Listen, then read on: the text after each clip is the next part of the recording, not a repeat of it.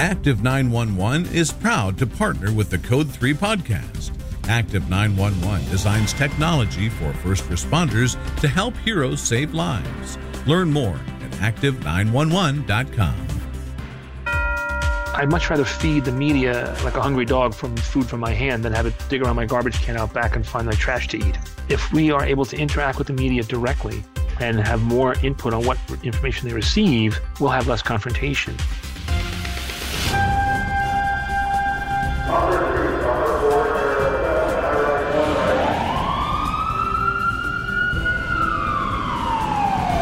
Los Angeles, this is Code 3, the Firefighters Podcast, hosted by award winning journalist Scott Orr.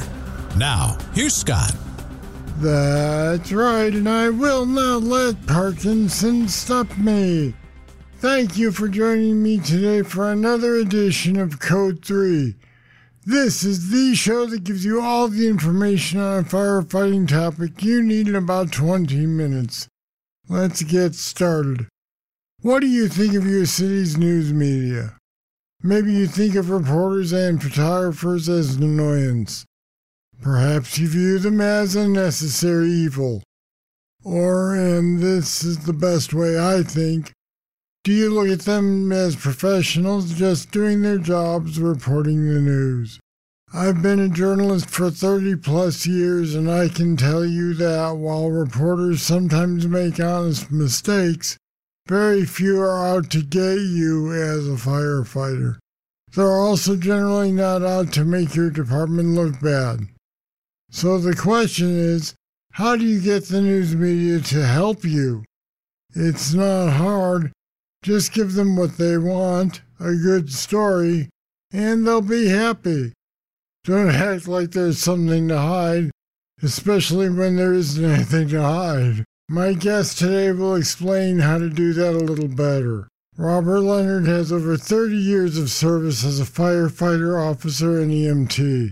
Rob's been FDNY's Deputy Director of Public Information and Deputy Press Secretary for Uniformed and Emergency Services to the Mayor of the City of New York. He's an Assistant Chief of the Syosset Fire Department on Long Island and a second deputy chief instructor at the Nassau County Fire Service Academy.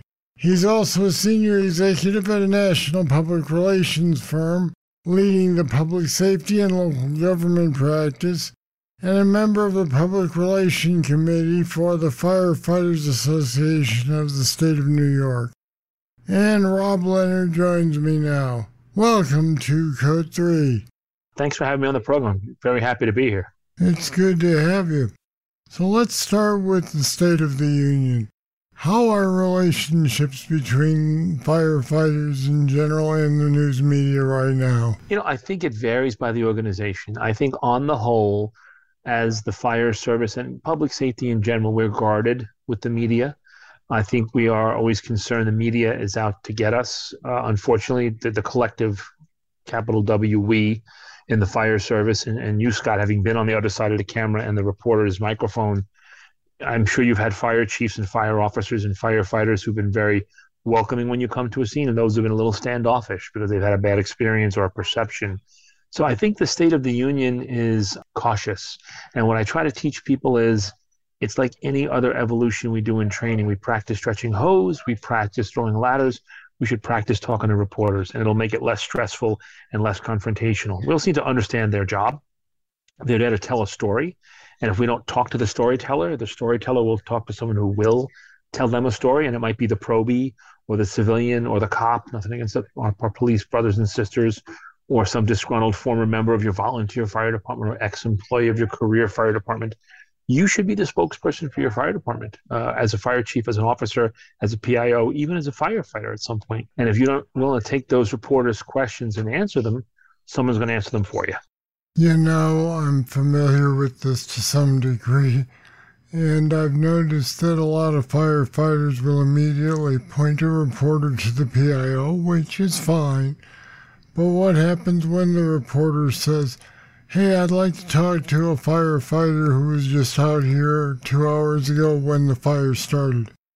Can can we get somebody to do that, or is that typically a problem because no one wants to talk? So you know, I'm actually teaching uh, a couple classes at Firehouse Expo on this, and a little self plug here. If anybody's in Columbus for Firehouse Expo end of September, we're doing a, a four-hour PIO boot camp and then a 90-minute fire officers and fire chiefs guide to media interviews. And and even when I worked for the FDNY, we would talk about you don't necessarily need the PIO or the chief to be there to speak to a reporter, but a lot of fire departments, when I start those classes we just spoke of, I do a little survey. Raise your hand if your fire department policy is no one but the chief speaks to the media.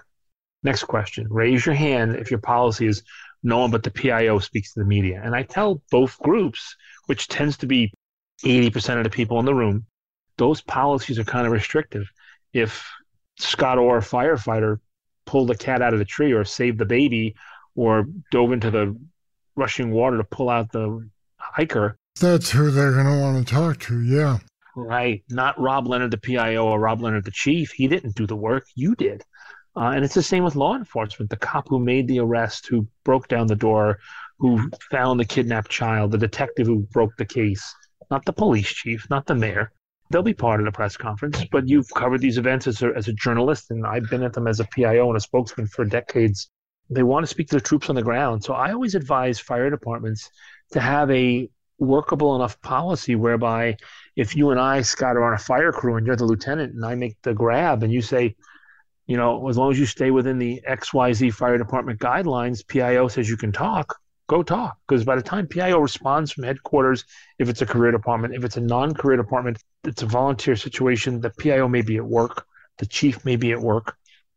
We don't always have the luxury of having the chief or the PIO there to bless the interview, to authorize it. So I advocate having frontline officers trained t- to do interviews. And I took a great class at, at FDIC in Indy, run by a guy who's, I think it's College Station, Texas, PIO. He called the Tactical Public Information Officer. He talked about not the formal PIO, but the informal PIO being the frontline officer and the frontline firefighter.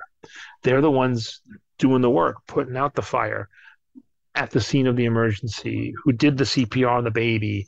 Uh, that's who oftentimes reporters want to talk to. Assuming that they're allowed to, as you just pointed out, how likely is it that your average everyday firefighter is going to want to talk to the media, and why might they not? That's a great question. That's part of the classes I teach is, early in, in the program. I put up a, a quote, it's now 50 years old from President, then President Nixon, the press is the enemy. And I say that many police officers, firefighters, EMS providers, and others in government and public safety think the press is the enemy. I think we live in a highly digital connected society, especially now, Scott. When I started doing PIO 33, 34 years ago, CNN was nascent. You didn't have the internet. You didn't have everyone's cell phone going live on Facebook. And no one wants to be that embarrassed firefighter. And we naturally rib each other. You know, you look at Backdraft, they make fun of the uh, the Baldwin character, I forget which um, McCaffrey he was. I think it was Brian. He gets in the paper, he's got to buy everybody lunch. It's part of the union bylaw. And, you know, you're the hero. And he rescued a dummy. Everyone's afraid of that being embarrassed. But like anything we do in the fire service, if we practice it, it won't be foreign to us. I'm a, I'm a hacking golfer. My son's a pretty low handicapper. He practices a lot more than his hacking golfer dad. I don't expect great results when I play golf. He gets great results when he plays golf because he practices. If we pulled out a video camera or even a cell phone or an iPad in the fire station and said, "Hey, Captain Scott, let's make believe you're the officer today, and you we had a rescue, and I'm Channel Six News. I'm going to interview you." Same way we drill on hose stretching, ladder throws, fast team operations. You need to drill on this stuff. I think what would make them more comfortable and less reticent to do the interview would be practice behind the scenes and knowing their administration and their brothers and sisters support them. You'll get a little ribbing in the fire station kitchen. You should, but it shouldn't be mocking. It shouldn't be mean spirited. And I have a slide in one of my classes where it says, you know, two goals of firefighting. Everyone goes home and keep yourself off YouTube. So I think we're a little scared, made nervous. It's not something we're common and used to. So if we made it more common and did it more, we'd be more comfortable and less nervous. Now I'm going to tell you an example of my favorite funny fire scene story from upstate New York from 20 years ago. And I'd like your reaction to. I think I know what it's going to be. I was at a structure fire. It was a multi-story house. There was a firefighter who put up a ladder and went to the third floor, broke the window to make entry, and, and he started going in. The battalion chief came up to me and said, Hey, don't put that on TV. And I said, Don't put what on TV? And he said, We don't want people to know how we make entry into these houses. And I said, With a ladder and an axe, it's not really a secret. He said, No, we don't want to be telling people this. I tell you this to ask you, are we a little overprotective about what we let the media know? I think we are. I, I do. Now, listen, I, am a PIO. I'm a public relations executive by trade, which came out of being a government fire service and EMS PIO. But the line firefighter and the average officer is is very nervous. We're in a litigious society. We're in a very media conscious society. Regardless of the side of the debate you're on, there's one group that watches one cable news network and one that watches the other. And I watch them battle on Facebook all the time and everyone thinks the media is out to get us. I, I think you're absolutely right, Scott. That that battalion chief was being a little silly, uh, not to be overly critical, to think the common thief wouldn't know to go and get a ladder, throw it up somewhere, and take a blunt edge tool and smash a window. I think the common thief is much more sophisticated than us. Some of our best forcible entry tools we learned from the thieves. uh, they're usually a step ahead of us. well, you've kind of danced around the issue I want to talk about next, which is what they tend to call themselves these days, if not if not digital journalists, is uh, First Amendment auditors, and they tend to try to push the limits with cameras that are live on Facebook or whatever. And I've seen examples of bad reactions you've probably heard about the firefighter who turned a hose on a guy who was doing that for no particular reason other than he thought he was too close to the scene. And what what are you, what are your solutions to that problem when you've got those people, or are they a problem? I, I think it is an occasional problem. I think it's more of a problem than it needs to be. I think the solution starts with education. And again, when I teach classes on this topic, I'm not a lawyer and I'm not a constitutional scholar, but I review briefly the language of the First Amendment of the Con- Constitution, which is Congress shall make no law uh, regarding f- freedom of the press. Um, you, as a former journalist, had a lot of rights. I remind people that, at least in the city of New York, um, where I worked most of my career, and I'm sitting right now as we do this interview, the New York City Police Department issues press passes to accredited journalists and they say that they may cross police and fire lines wherever drawn other than for safety issues. So if we put a police line or a fire line up to keep the public up out, it doesn't mean to keep the press out. Sometimes the PIO will establish a press area inside of maybe a warm or a cool zone, not the hot zone, at an incident, because the better access the press has, the better chance we have of, as I stated in that article you read in Firehouse this week, I'd much rather feed the media like a hungry dog from food from my hand than have it dig around my garbage can out back and find my trash to eat. Uh, if we are able to interact with the media directly and have more input on what information they receive, we'll have less confrontation. Uh, I was involved in a situation almost 30 years ago where I had a photographer for one of the EMS trade journals riding with me.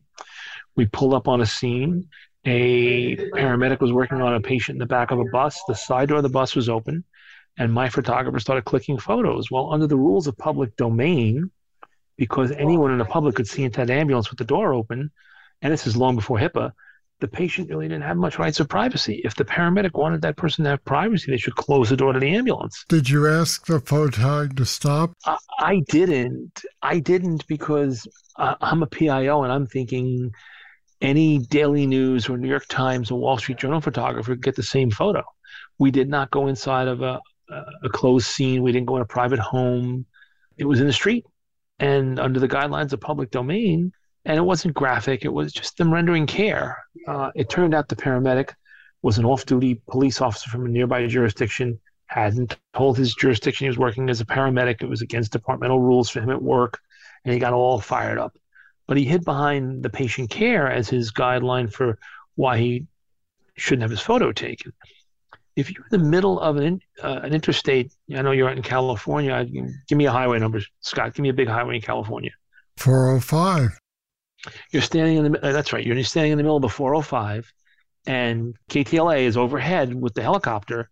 You can't tell them to stop taking pictures you, you can't even tell people, civilians with their phones, to stop taking pictures. So, yes, there are First Amendment auditors. It's interesting in New York City, the police department now sends out its own auditors with cameras to videotape the cops interacting with the people at civil disturbances so they have their own record because the civilian First Amendment auditor may edit up their chop up their footage.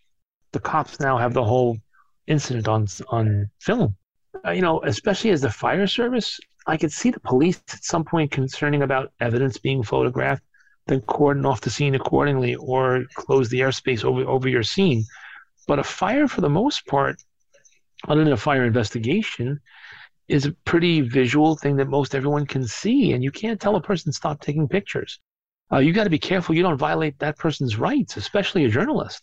So I think it's important that we educate ourselves on the First Amendment and local FOIA and uh, FOIL laws and access laws for press and sunshine laws, because we actually might be violating the law telling that person don't take a picture or getting into a tussle with a person using a camera at a scene. I'll be back with more right after this. Looking to decrease your response times? With Active Alert, get calls straight to your phone from dispatch via the app, available for Android, iPhones, and tablets. Plus, get directions to the scene, have all CAD notes in one place, see who's responding, and quickly identify nearby map markers like hydrants and pre plans. With a low per device price, Active Alert is a must have tool for first responders. See for yourself why it's trusted by thousands of firefighters nationwide. Start your free trial today at active911.com.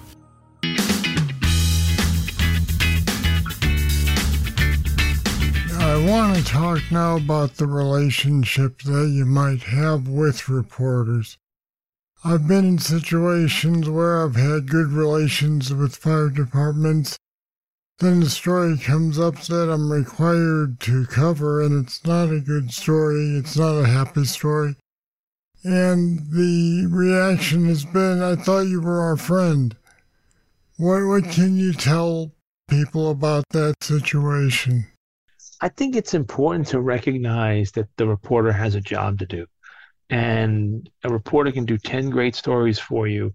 But if your agency has a problem and the reporter's covering it, it's because your agency has a problem. The reporter didn't make your treasurer of your volunteer fire company steal the money. The reporter didn't make one of your firefighters at a career department show up intoxicated or uh, under the influence of a drug at work and have an accident. The reporter is just covering that story. Um, the reporters cover, as you know, Scott, the good, the bad, and the ugly. Uh, we love it when they cover the good. When it's the bad and the ugly, we get a little cranky. I think if you have a relationship with a reporter who's treated you with respect in the past, even on the toughest story, they'll continue to treat you with respect. They may have to ask you tough questions, but they'll be fair, they'll be objective, and that'll be to your advantage. So I think having relation knowing reporters aren't your friends. I mean i'm sure you scott had fire service friends. That's why you're doing this podcast nowadays and you're a big supporter of the fire service but you were a reporter and a journalist. There were times you probably had to go to people you had great rapport with and say i got to ask some tough questions ladies and guys. Right but you know that if they're your quote unquote friend that they'll be reasonable about how they do it and they won't try to do a hit piece. I agree. Even though you might assume it's a hit piece just because you don't like it. It could always be much worse. Yeah. I often, even in my private practice now, counsel clients. If you thought that story was bad, let me tell you five ways it could have been worse. And they say, oh, you're right. He didn't include this. She was fair about that, the reporter. The producer was fair about this or that. They did use my statement in its, entirety. Um, but you only get that fairness when one, as I said in the Firehouse article recently, you're honest and forthright. Two, you give access. And three, you built rapport beforehand. You talked, I know, on, on one of the bios on your own site about doing citizen academies as a reporter and as a civilian. I would encourage fire departments across the country to invite reporters in when it's not a bad story so that they know Chief Scott Orr is a good guy and he's got good men and women working for him in the fire department. So when they do have to do, come do a bad story, it's not the fire department is a problem. The fire department at that moment has a problem. And I think there's a subtle difference there. That's a good way to phrase it. Let me go back to that honesty question. What is the harm in bending the truth a little, i.e., lying when you when you really don't want to tell a reporter something? What's real? I mean, yeah, it's not it's not ethical, but that aside, what's the problem with it? I think there's a couple of problems. You know, you made a good point about relationships. If the same reporter stays at the same TV station or newspaper for a decade or more, you're going to see him or her several times a year. And if they're on the beat covering police and fire, you're going to see them even more often. And once you've lied to them once, to restore your credibility is incredibly, incredibly difficult. Uh, and what value does that lie bring to you, really? It temporarily puts off the truth. Um, the reality is there's so much ability to discover information nowadays electronically, digitally, through FOIA requests, freedom of information requests. Um, fire departments of all flavors, even volunteers, are government entities. Even if you're in a private volunteer fire company, you're most likely funded by either government funding through a contract with a local government agency or taxpayer funding via contributions. So you might be a 501c3. In any of those cases, you have obligations to give out certain information. Um, you're better off being honest because they may get it anyway. It may come out in a disclosure. And say, God, we have a firefighter under the influence of drugs or alcohol driving an apparatus, and they crash, and we lie about it. Now the victim's family sues, and in the course of disclosure, the opposing attorneys get this information and put it out in the press. Instead of having a problem with one firefighter who is intoxicated, maybe he's having a bad time in his life or overusing pain medication due to a job injury, you lie about it. You now have that problem of the of the challenged firefighter driving, and you've undercut your own credibility and you've raised the curiosity of the reporter to dig even deeper. Now it becomes the cover up at the fire department. Yes, versus we had a bad apple. We're getting him or her the help they need. We have policies against this behavior.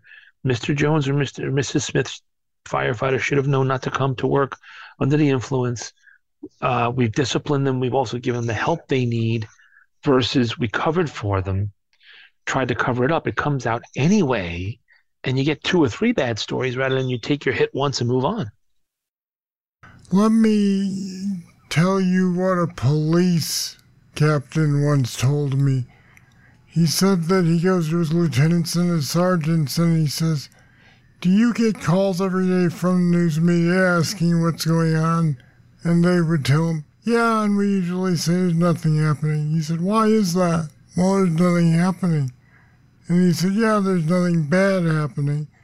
But what's good that you could tell him? Did you save a kid from uh, falling out of a tree or something. They'll do that story too. So I'm wondering what the fire department version of that is.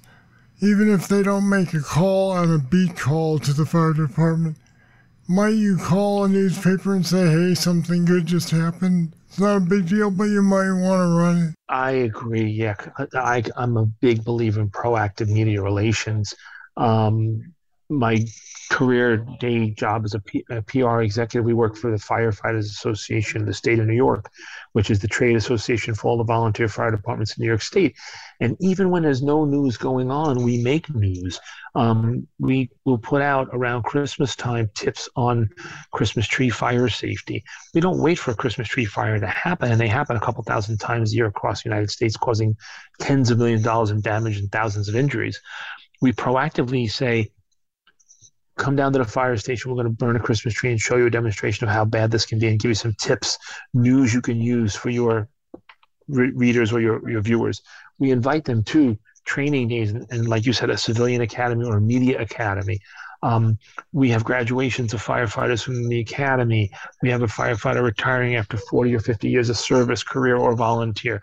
There are always positive, proactive stories you can be telling. The best PIO has two or three of those, quote, evergreen stories in his pocket or her pocket ready to go and has a rapport, a relationship we discussed earlier with the media that they can call on a slow news day and say, hey, Scott, I got a couple stories for you. You haven't called me in a couple weeks, you know, and it hasn't been too busy at the fire station, but these are some positive things that are going on. Why don't you come over and check one of these out for a story? And I'll jump back in here and point out that it may not even have to be a slow news day, but if my story of the day is falling through and you happen to have something you can pitch to me, or I know that you frequently have stories you can pitch, I'm likely to call you and go, Hey, do you have anything at all? Absolutely. Yes. You you as a reporter, especially in today's day and age, when you were in the business 20, 20, 30 years ago when you started, you know, you had evening news at 5 or 6, 11, maybe a midday show. A lot of the TV stations now are, you know, 6 hours a day of live news. They've got to fill a lot of space. Uh, the newspaper itself is thin, but the digital presence for the LA Times or the New York Times or the Washington Post or any newspaper is huge. They're always looking to fill content. So a reporter may call you and say, Hey, PIO, I'm, I'm looking for something. Like you said, my story fell through, or my editor assigned me to this. And I know you guys are involved in youth programs. I'm doing a story about youth careers in a challenging uh, economic environment. Is firefighter a good career, and how would a kid prepare for that? So you bring them to the fire academy and show them training.